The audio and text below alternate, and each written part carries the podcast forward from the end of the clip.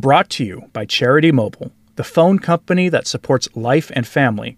5% of your monthly plan price goes to your favorite charity. Mention offer code TRADITION for a special Christmas offer. Learn more at charitymobile.com. Today, we're going to revisit, in light of some of the news this past week coming out of Rome, including that about Cardinal Burke, the concept of the modernist as a believer. Now, many will say that they believe modernists to not have the faith. And strictly speaking, that would be true, but they have a belief in some higher power. Many of them are true believers in their mission. They believe they've been sent by God on a mission to update his church or to correct the church. That God wants the church corrected because the church has been wrong since it strayed from the true path early in its history. If that sounds familiar, it should. But That's the refrain that the acolytes of Martin Luther had. That is the refrain the Calvin that Calvin and his followers had. The link between Protestantism and modernism in the Catholic Church is not just shallow. It is a very deep and close tie between the two. Many of the modernists at Vatican II themselves said that the mistake that Luther and the others made was in leaving the Catholic Church, and that the they, the modernists, would not make the same mistake. That's where we are now, and Pius X saw this coming half a century before the changes in the Mass made in the 1950s that led to Vatican II and to the evolution of a new Mass that reflects the modernist theology. So, here we're going to talk today about where modernism comes from and then the modernist as true believer. From Pope St. Pius X, encyclical Pascendi Dominici Gregis. Hence, it is quite impossible to maintain that to the modernist dogma expresses absolute truth. For insofar as dogmas are symbols, they are the images of truth, and so must be adapted to the religious sentiment in its relation to man. And as instruments, they are the vehicles of truth, and must therefore, in their turn, be adapted to a man in his relation to the religious sentiment.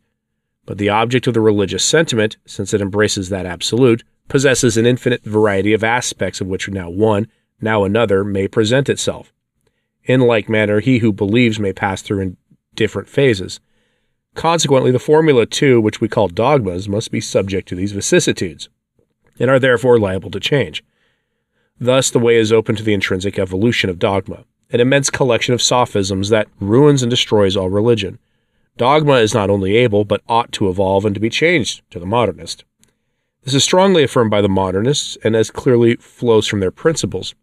For among the chief points of their teaching is that which they deduce from the principle of vital immanence that religious formulas, to be really religious and not merely theological speculations, ought to be living and to the life live the life of the religious sentiment. This is not to be understood in the sense that these formulas, especially if merely imaginative, were to be made for the religious sentiment. It has no more to do with their origin than with their number or quality. What is necessary is that the religious sentiment, with some modification when necessary, should vitally assimilate them. In other words, it is necessary that the primitive formula be accepted and sanctioned by the heart, and similarly, the subsequent work from which spring these secondary formulas must proceed under the guidance of the heart.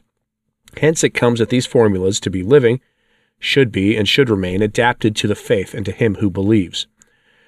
Wherefore, if for any reason this adaptation should cease to exist, they lose their first meaning and accordingly must be changed. And since the character and lot of dogmatic formula is so precarious, there is no room for surprise that modernists regard them so slightly and in such open disrespect.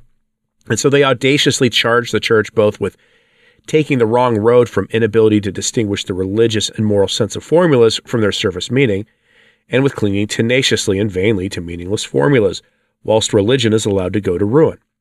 Blind that they are, and leaders of the blind, inflated with a boastful science, they have reached that pitch of folly where they twist the eternal concept of truth and the true nature of religious sentiment. With that new system of theirs, they are seen to be under the sway of a blind and unchecked passion for novelty, thinking not at all of finding some solid foundation of truth, but despising the holy and apostolic traditions. They embrace other vain, futile, uncertain doctrines condemned by the church, on which, in the height of their vanity, they think they can rest and maintain truth itself. The modernist as believer, individual experience and religious certitude. thus far, venerable brethren of the modernist, considered as philosopher. Now, if we proceed to consider him as believer, seeking to know how the believer, according to modernism, is differentiated from the philosopher, it must be observed that although the philosopher recognizes as the object of faith the divine reality, still this reality is not to be found but in the heart of believers, as being an object of sentiment and affirmation, and therefore confined within the sphere of phenomena. But as to whether it exists outside the sentiment and affirmation is a matter which in no way concerns the philosopher. For the modernist believer, on the contrary, it is an established and certain fact that divine reality really does exist in itself and quite independently of the person who believes in it. If you ask on what foundation this assertion of the believer rests, they answer, in the experience of the individual. On this head, the modernist differs from the rationalists, only to fall into the opinion of the Protestants and pseudo mystics. This is their manner of putting the question. In the religious sentiment, one must recognize a kind of intuition of the heart which puts man in immediate contact with the very reality of God and infuses such a persuasion of God's existence and his action, both within and without man, as to excel greatly in any scientific conviction. They assert, therefore, the existence of a real experience and one of a kind that surpasses all rational experience.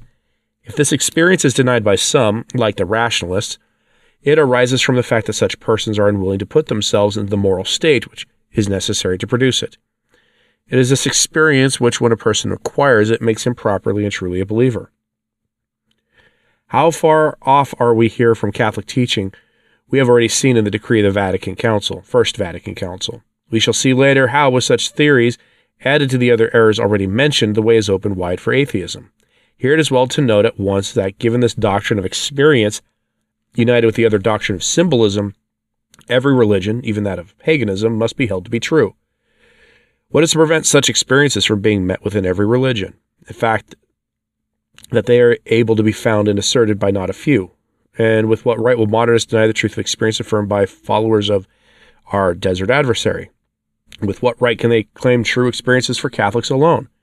Indeed, modernists do not deny, but actually admit, some confusedly, others in the most open manner, that all religions are true. That they cannot feel otherwise is clear. For on what ground, according to their theories, could falsity be predicated of any religion whatsoever? It must be certainly on one of these two, either on account of the falsity of the religious sentiment or on account of the falsity of the formula pronounced by the mind. Now, the religious sentiment, although it may be more perfect or less perfect, is always one and the same. And the intellectual formula, in order to be true, has but to respond to the religious sentiment and to the believer, whatever be the intellectual capacity of the latter in conflict between different religions, the most that modernists can maintain is that the Catholic has more truth because it is more living, and that it deserves with more reason the name of Christian because it corresponds more fully with the origins of Christianity. That these consequences flow from the promise, premises will not seem unnatural to anybody. But what is amazing is that there are Catholics and priests who, we would fain believe, abhor such enormities yet act as if they fully approved of them. They heap such praise and bestow such public honor on the teachers of these errors as to give rise to the beliefs that their admiration is not meant merely for the persons who are perhaps not devoid of a certain merit, but rather from the errors which these persons openly profess and which they do all in their power to propagate. And that was the next short segment of Pascendi Dominici Gregis. We hear in that section Pope St. Pius X warning that this absolute relativism of modernism that something is basically true because the believer believes it to be true only leaves a couple of options. Absolute universalism, meaning every religion is true, or atheism, when both are basically the same thing. Except in the absolute universalist option, you are left with this a vague sentimental concept of God. And that goes a long way to explain everything we see going on in the church today. The modernists are in control of the church and have been for decades. There are critics who would absolutely say that to some degree or another, every pope since Vatican II has imbibed of modernism. I am one of them. It is, you see this in the ecumenical dialogue that has gone on in Rome since the 1960s. The something that the church had formally condemned even St. Pius X himself condemned it and had been avoided as a practice until after, after Vatican II.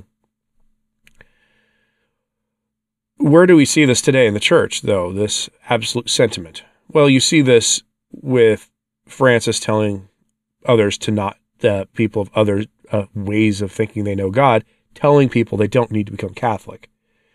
Bishop Barron said this to a to one of our so-called elder brothers in the faith on a show that garnered millions of views on social media, causing great scandal among the faithful.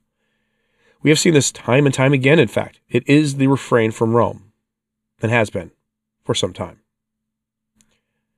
We'll continue with Pascendi probably in about two weeks. Let me know what you thought of this in the comments, please, and hit like and subscribe if you haven't. It does help. So to sharing this on social media, that helps too. As always, pray for the church. I'm Anthony Stine. Ave Maria.